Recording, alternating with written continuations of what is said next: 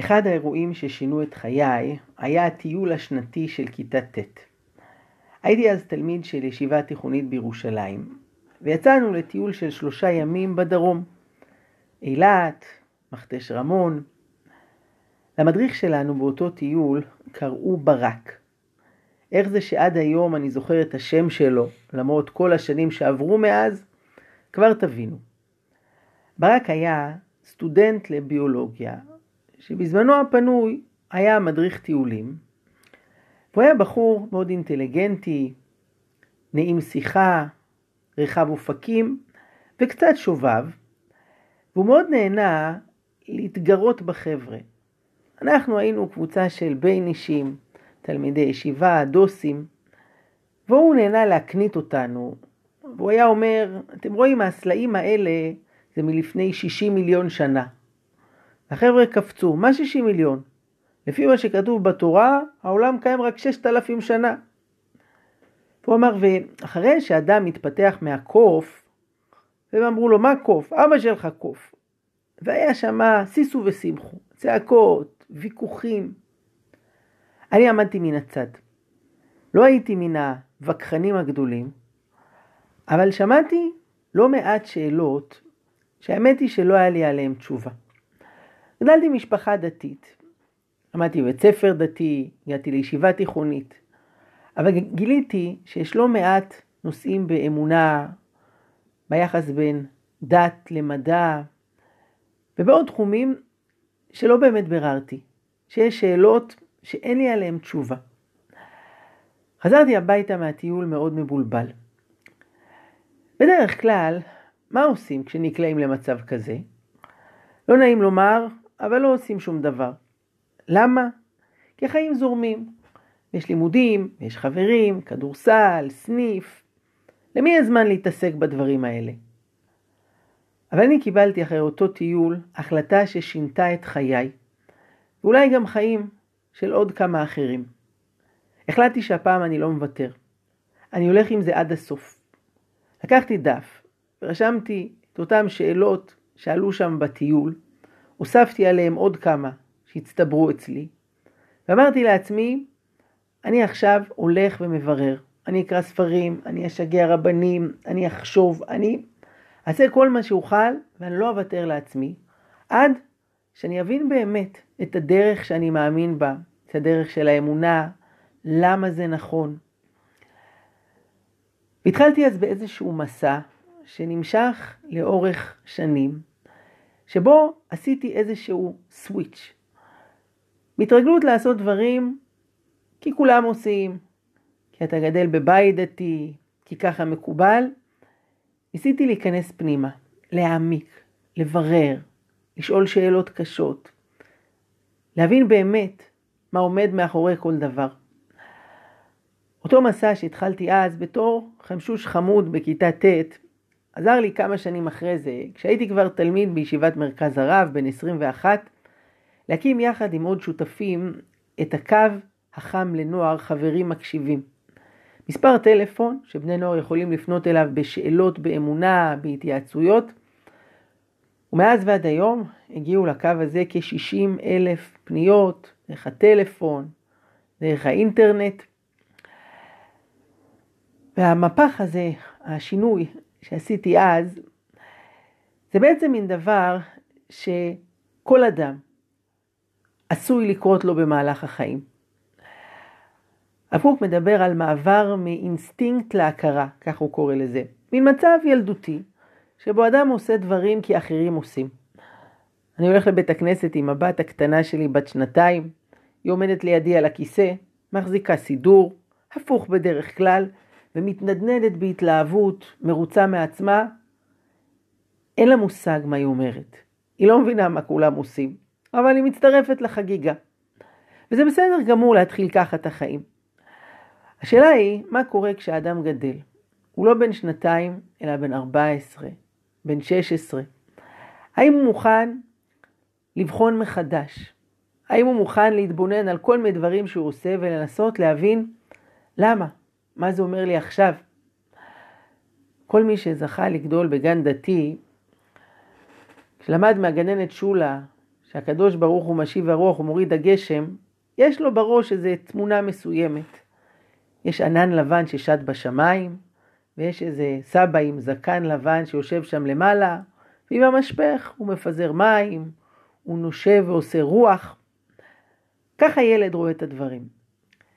כשאתה גדל, אתה מבין שזה לא עובד ככה. ואתה שומע בחדשות תחזית מזג האוויר, על מפות סינופטיות ועל שקעים ברומטריים ועל עניינים פיזיקליים כאלה ואחרים.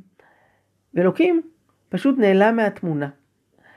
והשאלה אם האדם מצליח לעשות אז את המעבר ולהבין שכן, אלוקים עדיין משיב הרוח ומוריד הגשם, אבל זה לא בצורה הפשטנית והילדותית כמו שהוא הבין עד היום, אלא ריבונו של עולם הוא זה שמפעיל את כל הכוחות, את כל הכוחות הפיזיקליים שיש בעולם ואת כל הכוחות האחרים, הוא זה שעומד מאחוריהם, מושך בחוטים, הוא נותן את הנשמה בכל דבר, והוא זה שדואג בהפעלה שלו מאחורי הקלעים של עולם הטבע, שיהיה רוח ויהיה גשם. הוא נמצא שם כל הזמן, אבל באופן אחר מאשר שדמיינו כשהיינו ילדים. והשאלה אם האדם באמת מצליח לטפס אל ההבנה הזאת. אני אעשה לכם תרגיל. מי יודע מה מברכים על כוס של מים? אז כולם יודעים את התשובה שהכל נהיה בדברו. ואני שואל, האם יש בעיה בברכה הזאת? משהו מוזר במילים שאנחנו אומרים. תחשבו שנייה, והתשובה היא שכן, יש בעיה. כי קורה פה משהו מאוד מוזר. אנחנו מתחילים בברכה הזאת, שבטח אמרנו אותה אלפי פעמים עד היום, בפנייה ישירה להשם, ברוך אתה השם. אלוקינו מלך העולם, שהכל נהיה בדברך, נכון? או, לא נכון. אנחנו אומרים שהכל נהיה בדברו. מה ההבדל? מה קרה פה? שימו לב, התחלנו את הברכה בגוף שני, פנייה ישירה אל הקדוש ברוך הוא, ברוך אתה השם.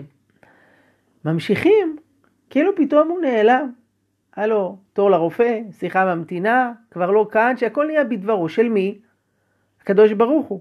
אבל השנייה דיברת עליו כאילו הוא פה. לאיפה הוא נעלם באמצע? שימו לב שהתופעה הזאת קורית לא רק בברכת שהכל, אלא כמעט בכל ברכה שאנחנו מברכים. אנחנו אומרים ברוך אתה השם אלוקינו מלך העולם, אשר קידשתנו במצוותיך וציוויתנו, לא, אומרים קידשנו במצוותיו. שלא, נסתר. אבל רגע, השנייה דיברת עליו, לאן הוא נעלם? ותמיד כשאני פוגש אנשים, אני שואל אותם, מי חשב עד היום על השאלה הזאת? מתברר שמעטים מאוד מצביעים. ואז אני שואל שאלה שנייה, מי עד היום ברך שהכל נהיה בדברו? כולם מצביעים. ואני שואל, איך אפשר להסביר את הפער הזה? כולנו ברכנו. מה אף אחד לא חושב על מה שהוא אומר? והתשובה העצובה היא שלא. הסיבה היא פשוטה מאוד, אנחנו דתיים. התרגלנו מגיל צעיר לברך, הרי כבר כשאתה בן שנתיים בגן שולה, אתה שומע איך היא מברכת ואתה חוזר אחריה, אתה לא מבין את המילים, אבל אתה אומר. והעניין הוא שלמרות שאתה כבר גדל, ואתה לא בן שנתיים אלא בן 12, או בן 17, או בן 37, או בן 107, בן אדם עלול להמשיך כמו שהוא היה בגיל שנתיים, והוא לא מבין בכלל שיש כאן משהו שמסתתר מאחורי הברכה הזאת, יש פה איזה מסר. איזו החמצה. טוב, אתם בטח סקרנים לדעת למה אנחנו מדברים, למה מברכים בצורה כזאת. אז כדי שלא תישארו במתח, הנה לפחות אחת מהתשובות. הסיבה לשינוי הזה היא אותה סיבה לאותו ביטוי מעניין שאנחנו אומרים בימים נוראים, אבינו מלכנו. אנחנו כל כך התרגלנו להגיד אותו, שאנחנו לא חושבים שיש כאן שני ביטויים שונים בתכלית זה מזה. אבינו, אבא, פירושו מישהו קרוב, אישי, אתה יכול לפנות אליו בכל עניין. מלכנו לעומת זאת, זה סיפור אחר לגמרי. מלך, רם ונישא, שולט על ארץ שלמה, יש לו כוח עצום, נשגב, רחוק ממך. נו, ומה האמת? מה אלוקים בשבילנו? אבינו ומלכנו. אז כמובן שהתשובה היא גם וגם. יש שני פנים לקשר עם ריבונו של עולם. מצד אחד הוא אבינו, אישי, קרוב, אוהב, אתה יכול לבקש ממנו כל דבר, וזה מתבטא במילה אתה שאנחנו אומרים בתפילה. שזאת המילה המדהימה ביותר שאדם מעז להגיד לקדוש ברוך הוא. הרי תארו לעצמכם שהעומד לפניכם בשיעור רב גדול, הרב הראשי לישראל. הרי איך היינו מדברים אליו? לא בגוף שני, בגוף חמישי, הרב אמר, הרב ירצה, הרב יאכל, הרב ישב. אף אחד לא היה אומר לו, אתה רוצה לשתות משהו? צריך לדבר בכבוד, זה רב חשוב. וראו זה פלא, כשמדובר בריבונו של עולם, אנחנו פונים אליו במילה אתה. מדהים איזה זכות, איזה קרבה יש לנו עם הקדוש ברוך הוא. העניין הוא שאסור להיעצר בזה. ומי שחושב שהקשר שלו עם הקדוש ברוך הוא מתמצא באתה ובצד של אבא, פספס בגדול. ריבונו של עולם הוא אבינו, אבל לא פחות מזה הוא גם מלכנו. הוא ריבון כל העולמים, בורא הגלקסיות והיקום, ולכן בכל ברכה, אחרי שאמרנו אתה, אנחנו ממשיכים ואומרים מלך העולם, שהכל נהיה בדברו. כדי להזכיר לעצמנו שכמה שהוא קרוב, הוא גם נשגב ועצום ואינסופי. ובכל ברכה יש לנו את התזכורת הכפולה הזאת לאופי של הקשר עם הקדוש ברוך הוא. למה אמרתי לכם את כל זה? זאת הייתה דוגמה לדבר אחד קטן שאנחנו עושים בלי לחשוב. וכמותו יש אין ספור דברים שאנחנו חושבים, אומרים, מתנהגים, פשוט כי התרגלנו. והרגע הזה, שבו אתה כבר לא ילד, אלא אדם בוגר, הוא ההזדמנות לפתוח את הראש, לפתוח את הלב, ולהתחיל לשאול שאלות.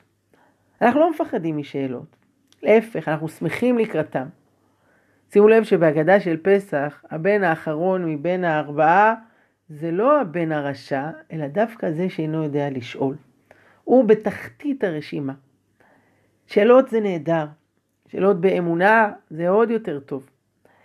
זה לא פוגע בקשר עם הקדוש ברוך הוא, להפך, זאת מדרגה שיכולה לקרב אותנו אליו, זאת מקפצה שתביא אותנו להבנה עמוקה יותר.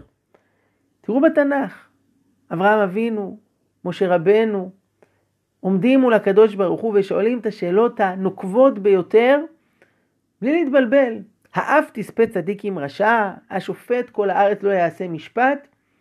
כי אדרבה, כשאתה בא מתוך נקודת מוצא של אמונה, אתה שמח אל השאלות, כי הם רק יעזרו לך להעמיק את האמונה ולגלות טוב יותר את האמת הגדולה של התורה.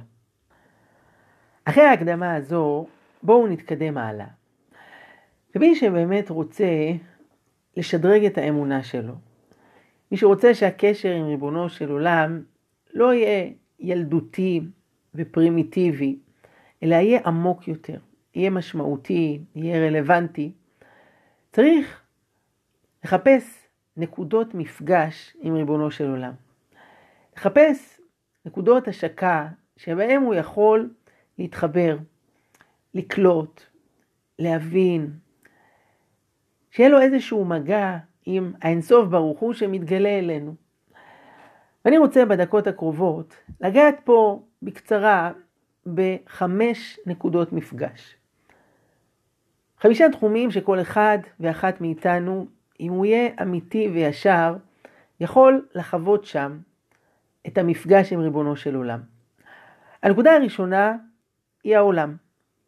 השנייה, ההיסטוריה.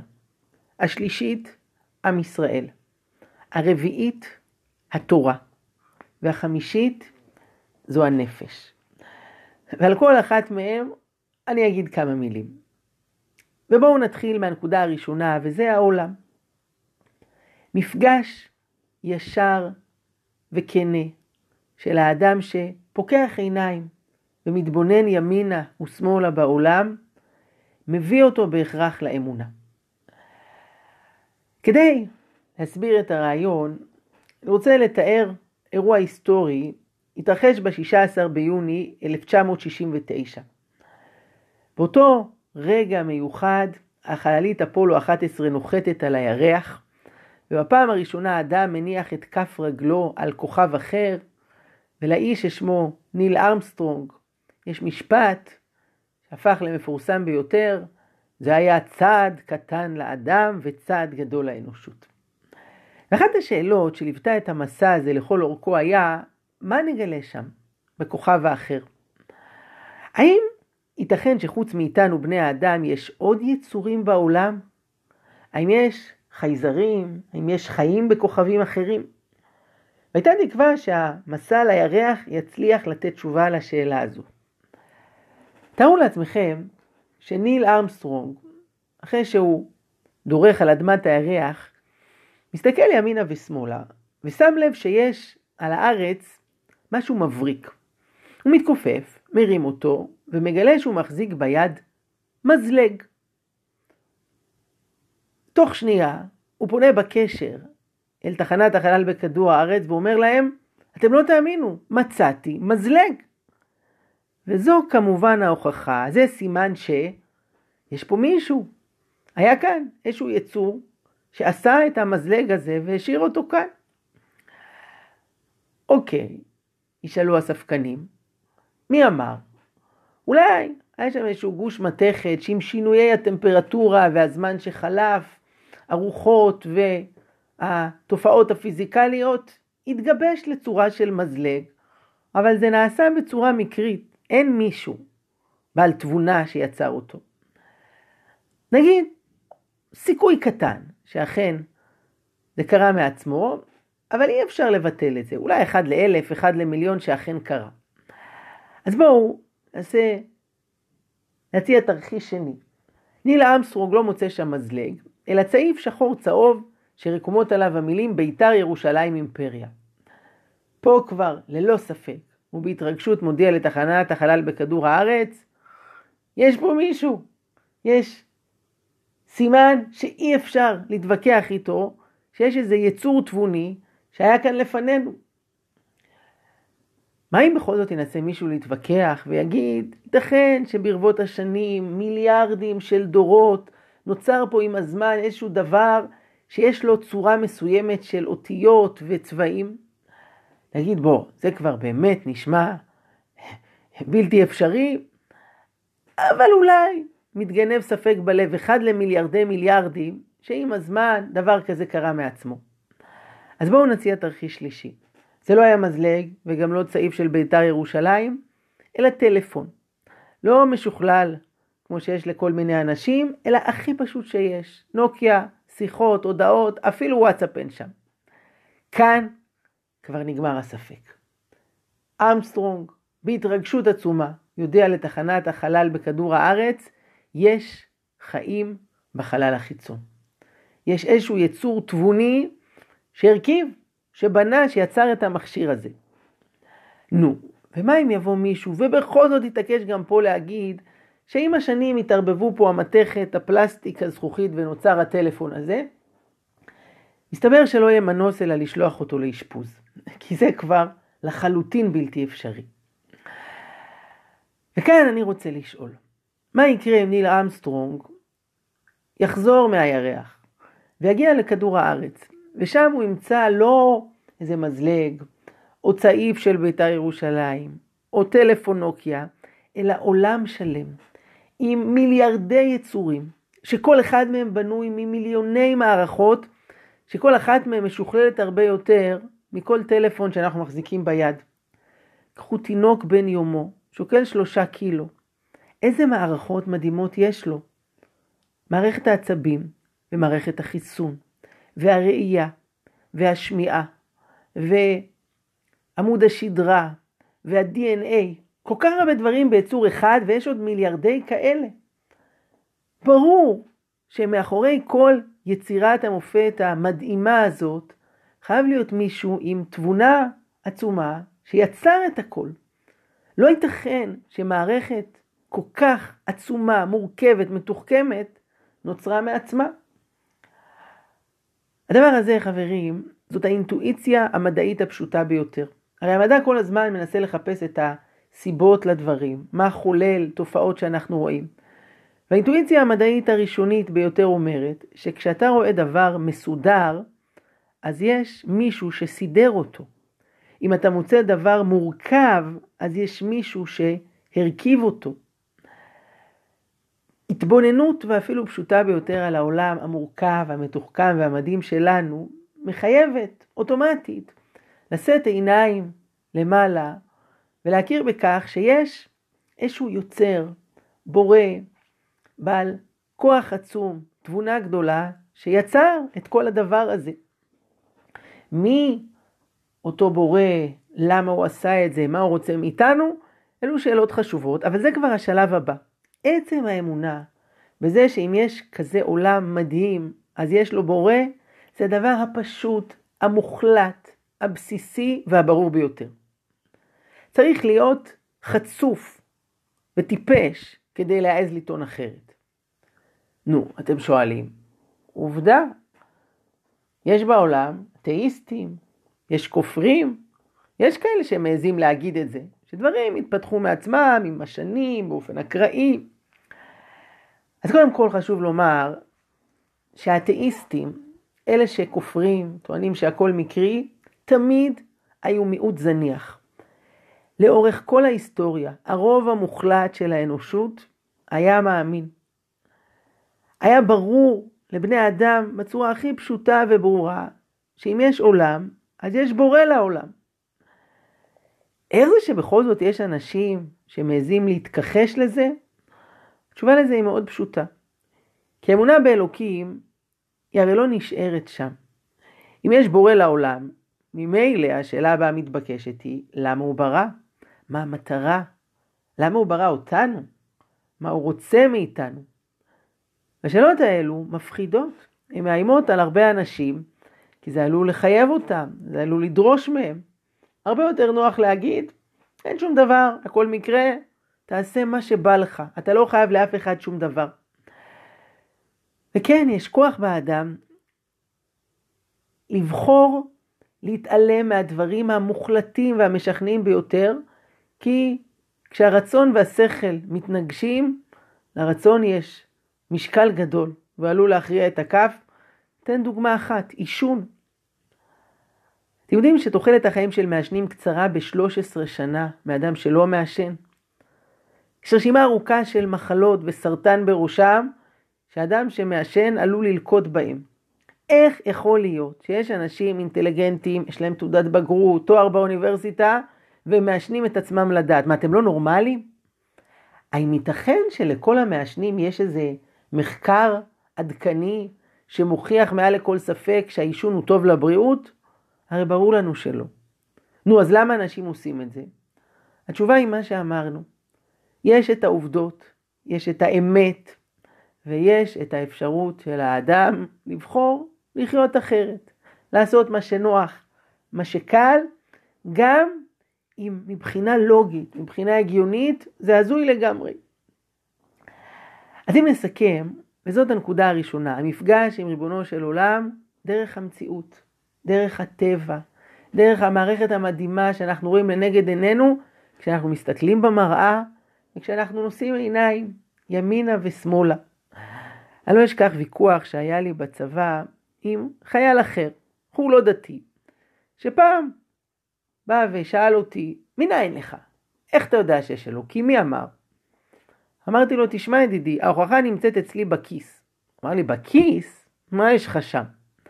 הוצאתי מהכיס את הארנק, ושם היה לי כזה כרטיס בגודל של כרטיס אשראי, שהיה מודפס עליו תפילת הדרך, יהי רצון מלפניך שתוליכנו לשלום, תדריכנו לשלום. שאלתי אותו, אתה יודע איך יש לי את זה? תקשיב, זה יום אחד חזרתי גמור מאיזה שמירה מאוחר בלילה, והתיישבתי על כיסא, ובכיס האחורי של המכנסיים שלי היה עט, עט נובע. כנראה התיישבתי מדי חזק, והעט פשוט נשבר, וכל הדיו שלו שפריץ על חתיכת נייר שהייתה לי בכיס, וזה בדיוק יצר את הצורה של האותיות, כמו שאתה רואה, שתוליכנו לשלום, שתצידנו לשלום, שתגיענו למחוז חפצנו בשלום. זה כרטיס תפילת הדרך, ככה זה קרה. הוא עיקם את הפרצוף, ואמר לי, תגיד, אתה חושב שאני אידיוט? מה זה השטויות האלה?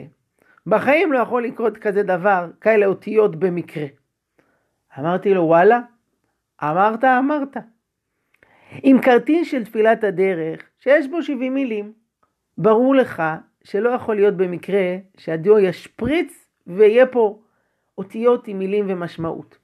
אז עולם שלם שיש בו אין ספור מערכות מורכבות, הצופן הגאוני של ה-DNA, כל כך הרבה דברים מתוחכמים, הוא כן יכול להיות מעצמו?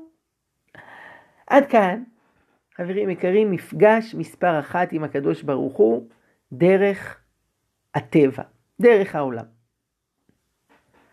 המפגש השני הוא דרך ההיסטוריה. יותר נכון, ובואו נתמקד באירוע היסטורי אחד, שהוא היסוד של אמונת ישראל. אני רוצה להקדים פה הקדמה קטנה. יש בעולם המון דתות.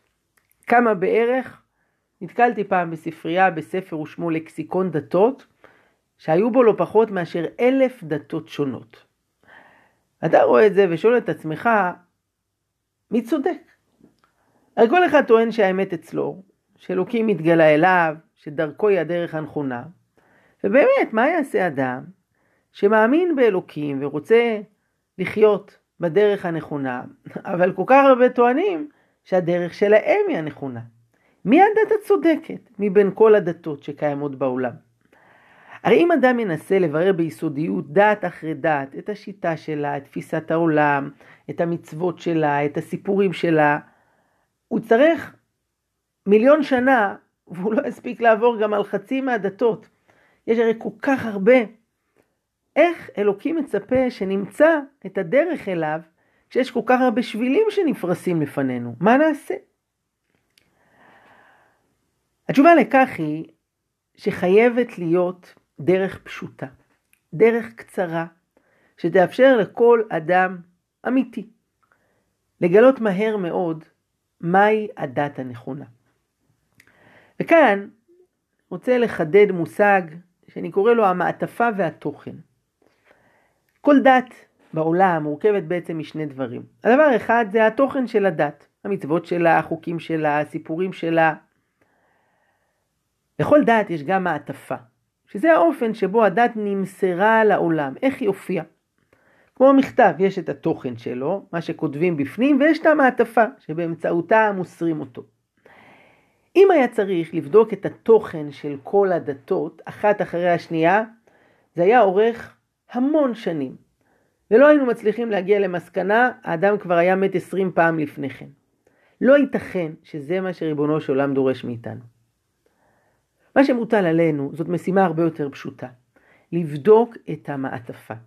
כלומר, את הדרך שבה הדת הופיעה בעולם. וכאן יש הבדל עצום בין כל הדתות לבין הדת היהודית. כל הדתות, ותבדקו אותי, מתחילות תמיד מסיפור של אדם אחד, או קבוצה של אנשים, שמספרים שאלוקים התגלה אליהם. קחו לדוגמה את הדת המוסלמית. מוחמד ספר שהוא היה במדבר, ושם נכנס למערה והתגלה אליו לא אחר מאשר המלאך גבריאל, שציווה עליו בשם האלוקים לעשות כך וכך, והוא יוצא החוצה ומספר לכולם את הסיפור, ומשם העניינים ממשיכים להתגלגל. תגידו, אתם מאמינים לסיפור הזה? זה בעיה, כי עם כל הרצון הטוב, עם כל החיבה למוחמד, הרי כל מי שייכנס לבית משוגעים, ימצא שם לפחות עשרה אנשים שיספרו שאלוקים התגלה עליהם אתמול בלילה, או לחילופין שהם בעצמם אלוקים. אבל בדיוק בגלל זה הם בבית משוגעים. אתה לא יכול להאמין לכל סיפור, לכל חלום, לכל פנטזיה שמישהו יספר, גם אם הוא טוען בביטחון מלא שזה היה אלוקים שדיבר איתו. גם לא מסתבר שאלוקים יבחר להתחיל את הדת שלו בדרך הזו, היות שיש כל כך הרבה שטוענים את אותה טענה, איך נדע להבחין ביניהם? כאן מגיעה הטענה היהודית, שתבדקו, היא שונה, היא ייחודית, אין עוד כמותה בעולם. האם שמעתם פעם במקרה על חג ההתגלות בסנה? החג היהודי שבו אלוקים התגלה למשה בסנה ושלח אותו אל עם ישראל. ובכן, אתם לא שמעתם על החג הזה כי הוא לא קיים. וכשאלוקים התגלה למשה בסנה ושלח אותו אל ישראל, משה אמר לו, והם לא יאמינו לי.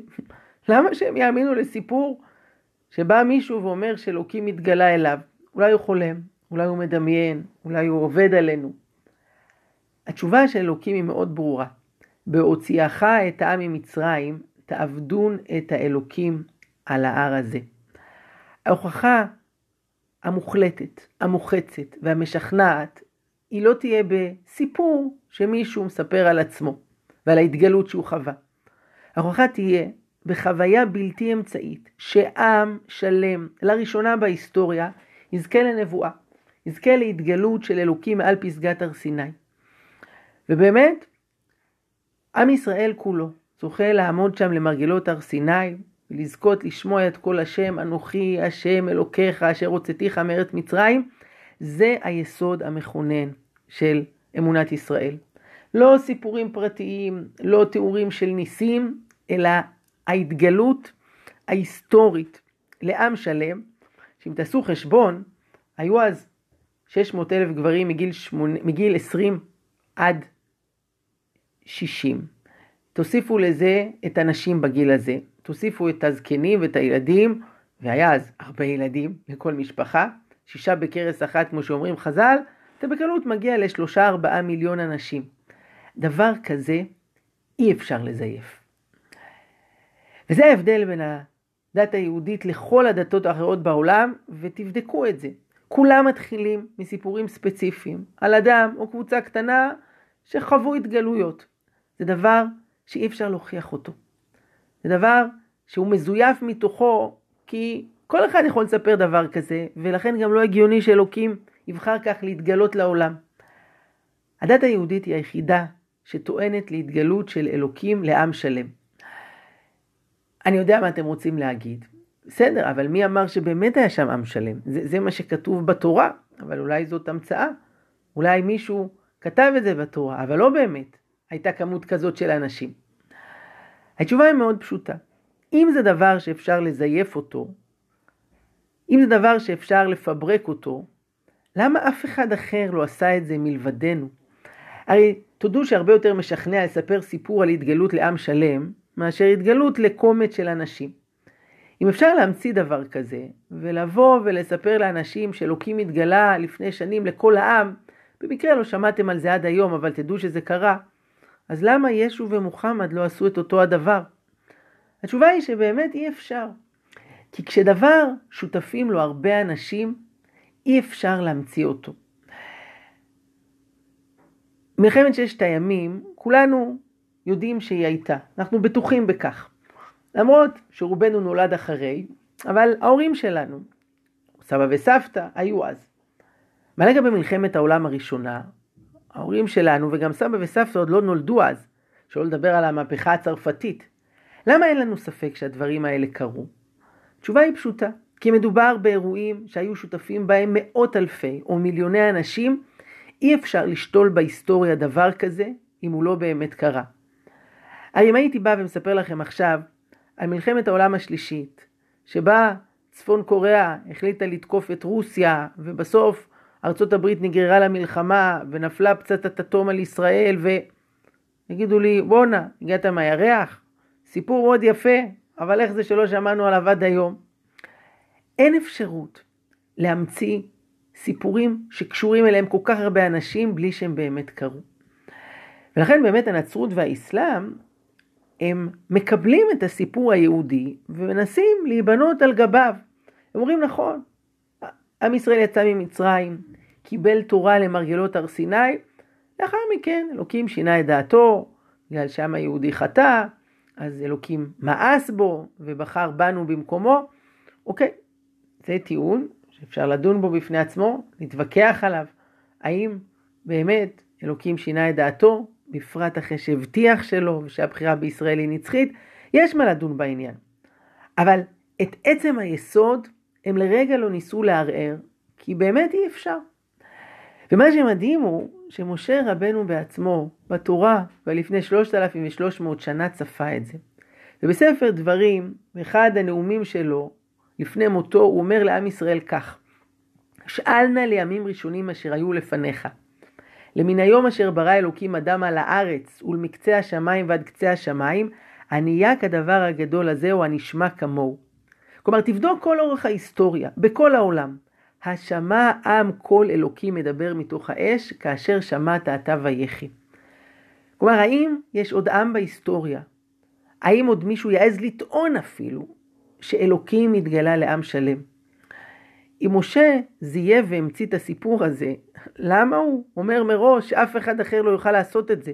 וכי את מה שאתה עשית, אחרים לא יוכלו לעשות? אבל זה בדיוק העניין.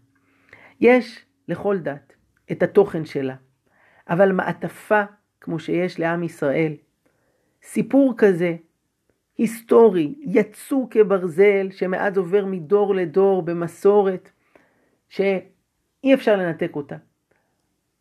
איך אלוקים התגלה לעם שלם, למיליוני אנשים, זה סיפור שאי אפשר לזייף. ואכן אפילו המתחרים שלנו נאלצו להודות בו ולנסות להמשיך על גביו את הסיפורים שלהם. נגיד בסוגריים, בכל זאת תשאלו לגבי הטענה הנוצרית שבגלל שעם ישראל חטא, אלוקים מאס בו, התשובה לכך היא זו. אם יש עובד שמזלזל, הוא מגיע מאוחר לעבודה, הוא יוצא מוקדם, הוא לא מתנהג כמו שצריך עם הציוד של המשרד, לא ממלא את העבודה, יש מצב שהוא יקבל מכתב פיטורים, יפטרו אותו מהעבודה. אבל אם יש ילד שלא מתנהג יפה וקצת עושה בלאגן ומתחצף, אבא לא יגיד לו, בן, אתה מפוטר, לך מהבית, אתה הולך להיות ילד של משפחה אחרת. כי עובד זה עובד, אבל בן זה בן, בכל מצב, בלי תלות במעשים. והקדוש ברוך הוא אומר לנו בתורה, בני בכורי ישראל, בנים אתם להשם אלוקיכם. עם ישראל זה לא איזה עובד, זה בן. הקדוש ברוך הוא יצר אותנו עם נשמה מיוחדת, שגם אם חוטאים, אמרו חז"ל, ישראל אף על פי שחטא ישראל הוא. נכון, יהיה לזה מחיר, יהיה עונש, מפני חטאינו, גלינו מארצנו. אבל הקדוש ברוך הוא הבטיח לנו בתורה, אף גם זאת בהיותם בארץ אויביהם, לא מאסתים ולא גאלתים לכלותם, להפר בריתי איתם. הקדוש ברוך הוא לא ימאס אותנו, הוא לא יוותר עלינו, גם אם נחטא. יהיה עונש, אבל אנחנו נחזור הביתה. כי אבא לא מוותר על הבן שלו. נסגור סוגריים, ופה אני מסכם את נקודת המפגש השנייה, והיא דרך ההיסטוריה, שאותה מנהל הקדוש ברוך הוא, שמושך בחוטים מלמעלה, והתמקדנו פה באירוע היסטורי אחד, אירוע מכונן, מעמד הר סיני, שזה המעטפה שבה נמסרה הדת היהודית, מעטפה ייחודית שאין עוד דת בעולם כמותה. ובואו נעבור אל המפגש השלישי עם ריבונו של עולם, וזה המפגש עם עם ישראל. מי שיסתכל על העם המופלא הזה, לא יוכל שלא לראות בו את טביעות האצבע של ההשגחה העליונה. הנביא אומר, אתם עדיי נאום השם ואני אל. אתה רוצה לראות את אלוקים, להיווכח בקיומו, תסתכל על העם הזה, ותגלה שאומנם יש כל מיני עמים בעולם, אבל יש עם אחד יחיד ומיוחד, שיש בו טביעת אצבע אלוהית. יש בו כל מיני דברים ששוברים את כל החוקים. וכמו שיש לטבע חוקים, גם להיסטוריה יש חוקים, להליכות העמים יש חוקים, ועם ישראל שבר את כולם. הן מבחינת הקיום שלו. אין עוד עם שכל כך הרבה ניסו לרמוס, למחוץ, לגרש, להרוג, להשמיד, והצליח לשרוד היסטוריה שלמה למרות הכל ולצאת מנצח כשידו על העליונה.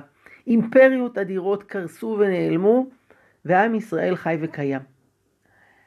אין עוד עם שיש לו כל כך הרבה כישרונות, יכולות, אמצעים מדהימים שנמצאים בתוכו ושהשפיע בעזרתם על העולם, חולל מהפכות, סחף אחריו. ואני אתן כדי לסבר את האוזן דוגמה אחת שמבחינה מספרית היא מאוד בולטת. וזה הסיפור של פרס נובל. אלפרד נובל היה כידוע ממציא הדינמיט, חומר נפץ, שהמטרות שלו היו, לפחות מבחינת מי שפיתח אותו, מטרות שלום, כדי לסלול כבישים, כדי לפלס למנהרות, אפשר יהיה לפוצץ סלעים. אבל אז אלפרד נובל מגלה שלוקחים את ההמצאה שלו והופכים אותה לחומר נפץ שמשמש להרוג אנשים, ליטול חיים. והוא אכול רגשות אשם, ונפטר מן העולם מיוסר, כשהוא נותן צוואה שכל הכסף הרב שלו, ובאמת היה לו הרבה, יוקדש לקרן מיוחדת, שתחלק כל שנה פרסים בכמה תחומים מדעיים לאנשים שהמציאו את הדבר החשוב ביותר לאנושות באותה שנה. מאז חלפו כמאה שנה, ובתקופה הזאת חולקו כ-900 פרסים שונים. פרסי נובל. לפרס הזה, מעבר לסכום הצנוע של מיליון וחצי דולר שהולך לזוכה, זה יוקרה מאוד גדולה, כבוד עצום, שימצא את הדבר ששנה את האנושות בשנה הזאת. טוב, יש בעולם הרבה מאוד עמים. יש בעולם מעט מאוד יהודים. מבחינה כמותית, אנחנו אולי חמישית אחוז מאוכלוסיית העולם. וכשאתה בודק את המספרים, אתה מגלה דבר מדהים שקשה להסביר אותו. האומה הסינית הקטנה מונה כמיליארד וחצי אנשים כמעט. עד היום הם זכו ב-11 פרסי נובל. המוסלמים, שזה אומה גדולה שיש לה כמעט שני מיליארד אנשים, זכו עד היום בשמונה פרסי נובל. חלקם פרסי נובל לשלום, כמו מי שמכיר את יאסר ערפאת, רב המרצחים, שהוא לא פחות מפרס נובל לשלום, זכה ועוד.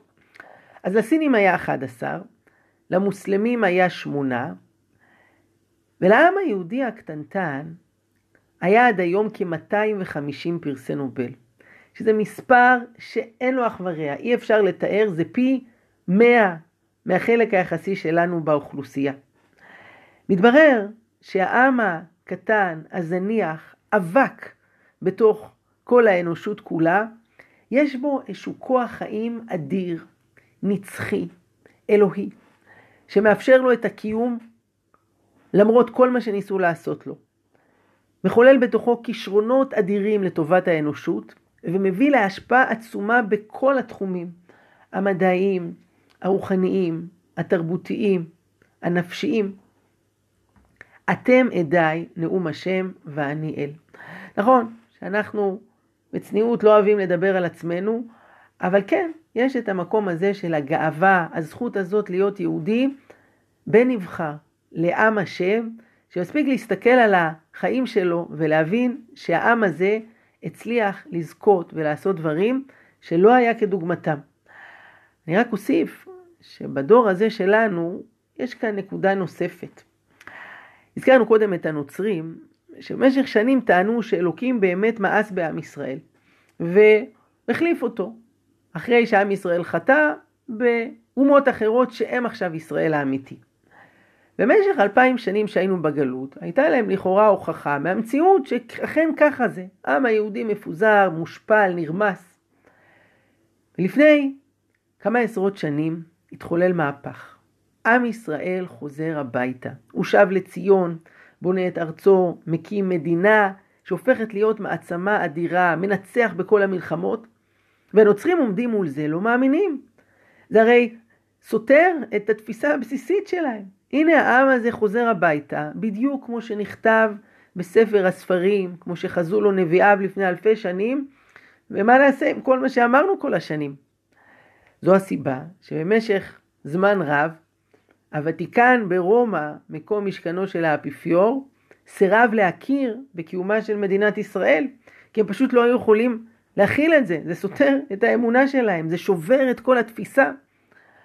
אבל מה לעשות שהמציאות מדברת בעד עצמה, ובסופו של דבר לא הייתה להם ברירה. לפני שנים הייתה התפתחות חיובית, והאפיפיור הכיר בכך, וזה ביטוי מדהים, שעם ישראל זה האחות הגדולה, הוא אמר אנחנו האחות הקטנה. זה מזכיר את מה שכתוב בתורה, בני בכורי ישראל. כלומר, גם הם מבינים שהעם הנבחר באמת זה עם ישראל. ומה שקרה במאה השנים האחרונות, שעם ישראל חוזר הביתה והנבואות מתגשמות, זה הוכחה אדירה לדבר הזה. הם האחות הקטנה שהולכים בעקבותינו. עד כאן זה המפגש השלישי עם הקדוש ברוך הוא דרך מבט על עם ישראל. את המפגש הרביעי והחמישי אני אגיד בקצרה. הרביעי הוא דרך לימוד התורה. תורת השם, חיי עולם אשר נטע בתוכנו, שאנחנו זוכים ללמוד, אנחנו מכירים אותה בדרך כלל ברובד הפשוט. אבל אנחנו יודעים שבתור יצירה אלוקית יש לה רבדים בלי סוף.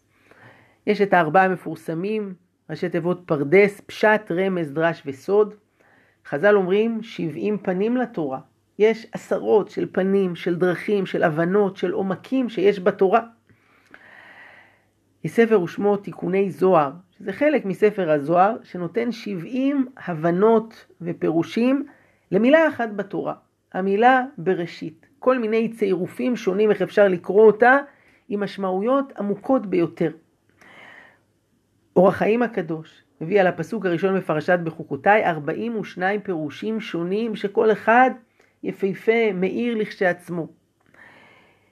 יש ספר בשם מגלה עמוקות שמביא 256 פירושים על הפסוק הראשון בפרשת ואתחנן אל השם בעת ההיא לאמור. ניתן אולי דוגמה אחרונה, וזה ספר שכתב בעל המגלה עמוקות על האלף זעירה של המילה ויקרא. יש במילה הזאת, הראשונה שבספר ויקרא, האות א' שם היא קטנה. אם תראו בספר תורה, כל האותיות בגודל הרגיל, א' היא פצפונת. למה? הוא מביא אס אלף פירושים, הבנות, הסברות, המשמעות של האלף הקטנה הזאת. ואני אומר את הדברים האלה כדוגמאות בלבד לים העצום והאדיר של התורה. מי שלומד באמת תורה, בעומק, מגלה את היופי, את החוכמה הגדולה, את המוסריות, את האמת, את הטוב שהקדוש ברוך הוא מביא לנו, וגם זו דרך להיפגש עם המציאות של הקדוש ברוך הוא דרך התורה. אנוכי השם אלוקיך. דורשת על זה הגמרא, אנוכי ראשי תיבות, אנא נפשי כתבית יעבית. כלומר אומר הקדוש ברוך הוא, אני כתבתי את עצמי ונתתי לכם בתורה. ומי שבאמת לומד תורה בעומק, יכול לגלות שם את האור הגדול של הקדוש ברוך הוא.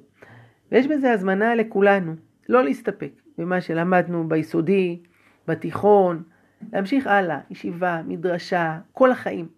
לגלות עוד ועוד רבדים ועומקים בלימוד התורה, ודרך זה להתחבר אל האור האלוקי. וכאן אני מגיע, חברים, אל המפגש האחרון, וזה עם נפש האדם. שכל אחד עם יד על הלב יכול להרגיש בעצמו, יש בתוכנו משהו מעבר לצד החומרי, המטריאליסטי, שאפשר לראות בעיניים. אפשר להסתכל על האדם כסוג של חיה רק קצת יותר משוכללת. יש שימפנזה? יש שימפנזה, הדור השלישי. יותר מתוחכם, יש לו יכולת דיבור. אבל ברור לאדם הישר שיש בתוכנו משהו מעבר לזה. וחז"ל קוראים לזה נשמה.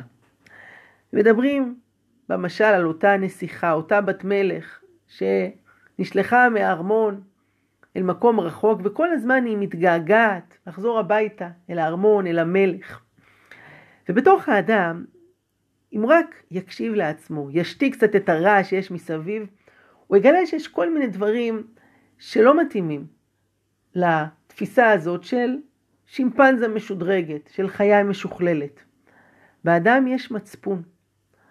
באדם יש שאיפה לעשות טוב, גם אם באופן אישי זה מקשה עליו, זה פוגע ביכולת ההישרדות שלו, אבל הוא ידאג למישהו אחר, ולפעמים אפילו ימסור את הנפש למענו.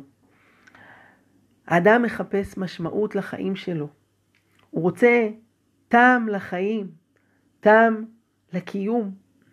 אף פרה לא שואלת את עצמה, למה אני חיה ומה הטעם בכל זה? היא אומרת מו ונותנת עוד ביס מהחציר. באדם יש משהו נשגב יותר, משהו נעלה, שזאת אותה נשמה, שכל הזמן יש לה את הקריאות האלה, את הפעימות שהיא שולחת לאדם כדי לעורר אותו לא להסתפק ברובד הפשוט של החיים, אלא לחפש חיים של משמעות, חיים של מוסריות, חיים של מצפון, חיים של טעם. ואדם שמקשיב לעצמו, שמחובר לעצמו, מרגיש שיש בתוכו את הדבר הזה. הבעיה היא שההתמקדות השוטפת ברעש שמסביב לנו, בהמולה, במסכים, קצת מסיט את המבט מההתבוננות פנימה ומהיכולת של האדם להתחבר אל הפנימיות שלו, אל המצפון שלו, אל הנשמה שיש בתוכו. בואו נסכם מה שאמרנו עד עכשיו. דיברנו על חמש נקודות מפגש של האדם עם אלוקים. האחת, דרך העולם, בהתבוננות על הטבע המורכב, המתוחכם, המסודר. אם יש מורכבות, יש מישהו שהרכיב. אם יש סדר, מישהו סידר אותו. זאת האינטואיציה הפשוטה ביותר. שתיים, זה מפגש עם אלוקים דרך ההיסטוריה, והתמקדנו באירוע אחד של התגלות האלוקים לעם ישראל כולו מעל פסגת הר סיני. זוהי המעטפה שבה נמסרה לנו התורה, מעטפה שאין אותה לאף דת אחרת. וזה היסוד היצוק כברזל שאי אפשר להתכחש אליו. אין אפשרות לזייף אירוע כזה. שלוש, מפגש דרך מבט על עם ישראל, שהוא העד של ריבונו של עולם במציאות. הקיום, הכישרון, ההשפעה, הדגמנו דרך פרסי נובל, וזו דוגמה אחת מכך שיש כאן עם שהוא שובר את כל הכללים. עם שיש עליו טביעת אצבע והשגחה אלוקית באופן שאי אפשר להתכחש אליו. המפגש הרביעי זה עם התורה האינסופית, העמוקה, הגדולה, שאדם שלומד אותה באמת מגלה בתוכה את החוכמה הגדולה של הקדוש ברוך הוא. המפגש החמישי זה עם הנפש. האדם זה לא חיה משוכללת שמנסה לשרוד. יש בו משהו מעבר לזה. משהו ששואף ללמעלה, שמחפש חיים של משמעות, של טעם, יש בו מצפון. כל הדברים האלה זה עדים לאותה נשמה, אותה בת מלך שנמצאת בתוכנו, וכל הזמן מנסה להתחבר בחזרה לאביה שבשמיים. אפשר היה לעצור פה, אבל אנחנו לא נעצור פה, כיוון שהגדולה של הדת היהודית, שהיא לא מסתפקת באמונה. להכיר בהשם זה מצוין, אבל אי אפשר להסתפק בזה. נכון, היו דתות, כמו הדת הנוצרית למשל, שהיא הכי בולטת, ששם העיקר זה האמונה.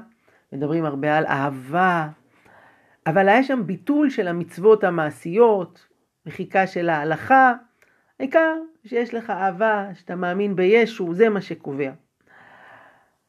זה נשמע מאוד יפה על הנייר. החיסרון העיקרי שדת כזאת לא מתאימה לבני אדם. כי כל עוד יש לך דיבורים יפים של אמונה, ואין תרגום למעשים, זה נהיה חסר משמעות. והדת הנוצרית זו ההוכחה הכי טובה לזה. היא כל הזמן דיברה על אהבה. יש את הביטוי של ישו, שמי שנתן לך סטירה בלחי אחד, אתה תיתן לו את הלחי השנייה. אם הוא לקח לך את החלוק, אתה תיתן לו גם את המעיל. שזה מבטא איזשהו ויתור, הכלה, נתינה אינסופית של אהבה. אנחנו יודעים שבפועל, מה שקרה, שנתנו שתי סטירות, וזה תמיד היה על הלחי שלנו. דת האהבה שפכה דם, התאכזרה, אינקוויזיציה, פוגרומים, עלילות דם, יותר מכל דת אחרת. לכן תורת ישראל הולכת בדרך אחרת. זה מתחיל מלמעלה, אבל זה יורד עד למטה. ואת כל הרעיונות, העקרונות היפים, היא מתרגמת למעשים, לדברים פרקטיים, שלוקחים את הרעיון הגדול ונותנים לו ביטוי בחיים. ההלכה, זאת חוכמתם של חז"ל, הכוונה של התורה, מדייגת עד לכדי סנטימטרים. כולם הסכימו, להיות צנוע זה חשוב מאוד. אבל כל עוד זה לא מתבטא בסנטימטרים ובהגדרות מדויקות, זה חסר משמעות. והגדולה של התורה, שהיא מחברת את השמיים והארץ. הכל מתחיל מלמעלה, אבל יורד עד למטה. זה חיים שלמים. שאל אותי מישהו, מה לגבי אמונה תמימה? דיברנו פה על כל מיני דרכים לאמונה, על חמישה מפגשים עם ריבונו של עולם. מה לגבי מישהו שאומר, לי יש אמונה תמימה, בפשטות, אני לא רוצה להסתבך ולחקור ולהתפלסף? האם זה בסדר? התשובה היא שתלוי למי. אדם שכל החיים שלו בפשטות ובתמימות, וגם כשהוא קונה אוטו הוא לא כזה מברר, ודירה ומתחתן, אז גם אמונה יכולה להיות כזאת. אבל אדם שכל החיים שלו הוא מעמיק, הוא למד באוניברסיטה, הוא דובר עוד שפות, הוא רחב אופקים, מתעניין במה שיש בעולם. לא יכול להיות שאת האמונה שלו הוא יקנה כמו חתול בשק. שבכל התחומים הוא יהיה רציני, הוא יהיה יסודי, הוא יהיה משקיע, ורק באמונה הוא ייקח אותה בקלילות ובשטחיות. יש בזה משהו לא כנה, לא אמיתי. האמת היא שרוב האנשים היום שייכים יותר לסוג השני. הם לומדים, הם מחכימים, ולכן ברור שבאותה מידה חשוב להשקיע בלימוד תורה ובלימוד אמונה, כדי שגם החיבור להשם יהיה עמוק, שלם, ולא רק שטחי וטכני. אני רוצה לסיים בסיפור אחד ובטיפ קטן. הסיפור היה על בניין בארצות הברית שפרצה בו שריפה. והגיע מידע לשירותי הכיבוי שיש אדם לחוד בקומה השלישית. אחד הכבאים בחירוף נפש מסתער פנימה אל תוך הלהבות, מטפס לקומה השלישית ומוצא שם באחד החדרים אדם יושב על כיסא גלגלים כשכולם ברחו הוא היה תקוע, הוא לא יכול ללכת. והכבאי מעמיס אותו על גבו וממש בגבורה עילאית מצליח להוציא אותו מהבניין ומציל את חייו. וכשהכל נגמר אותו אדם פונה לכבאי ואומר לו הצלת אותי, אני חייב לך את חיי, תגיד לי איך אני יכול לגמול לך. הכבאי אומר אין צורך, שמח שעשיתי את מה שהוטל עליי, שום דבר. הבן אדם מתעקש, לא, תקשיב, יש לי הרבה מאוד כסף, אני איש עשיר מאוד, אני חייב לך את הכל, מה אני יכול לעשות בשבילך? תגיד, אתה רוצה בית? אתה רוצה מכונית? רוצה מיליון דולר? אני אתן לך הכל. הכבאי אומר לא, אין צורך, שמח שהצלתי, עשיתי את שלי. הוא אומר לא, אבל אתה סיכנת את עצמך למעני, איך אני יכול לגמול לך? אומר לו הכבאי, אתה יודע מה? יש דרך אחת שאתה יכול לגמול לי. תחיה חיים שהיה שווה להציל אותם. הסיפור הזה, חברים, הולך איתי כבר שנים. אני חושב שזאת צריכה להיות השאיפה של כולנו, לחיות חיים שהיה שווה להציל אותם. שהיה שווה שמישהו יסתכן למענם, כי הם חיים של תוכן, של משמעות. שנזכה בגיל 120 להסתכל אחורה על החיים שלנו ולהרגיש שהיה שווה להיות פה. חיינו חיים משמעותיים, הארנו את העולם, עשינו טוב, התחברנו לאלוקים, השארנו טביעת אצבע, וזה מתחיל מעכשיו. לא כשאני אהיה בן 30, בן 50, מהיום, מהרגע, איך אני חי את החיים, מנהל את מערכות היחסים, איך אני עושה כל דבר באופן הטוב ביותר, מפה זה מתחיל. להיות חיים שלמים, ממוצים, כשהאמונה והתורה נותנות לנו את הכלים ואת הדרך איך לעשות את זה. אני רוצה לחתום פה בטיפ. נגענו פה על רגל אחת בכמה נקודות. אני ממליץ מאוד להמשיך הלאה, לשאול, לברר, לקרוא ספרים באמונה. אה, יש את הספר שלי שיצא בשנה האחרונה, היי הרב, שיש בו עשרות התכתבויות בכל מיני נושאים, ויש כל מיני ספרי אמונה ששווה לקרוא ולהרחיב אופקים, חלקם נכתבו לידי גדולי ישראל לפני מאות שנים וחלקם בדור שלנו. יש אתר מצוין שקוראים לו לדעת להאמין, שיש שם הרבה מאוד חומרים, אה, מאמרים בנושאי אמונה.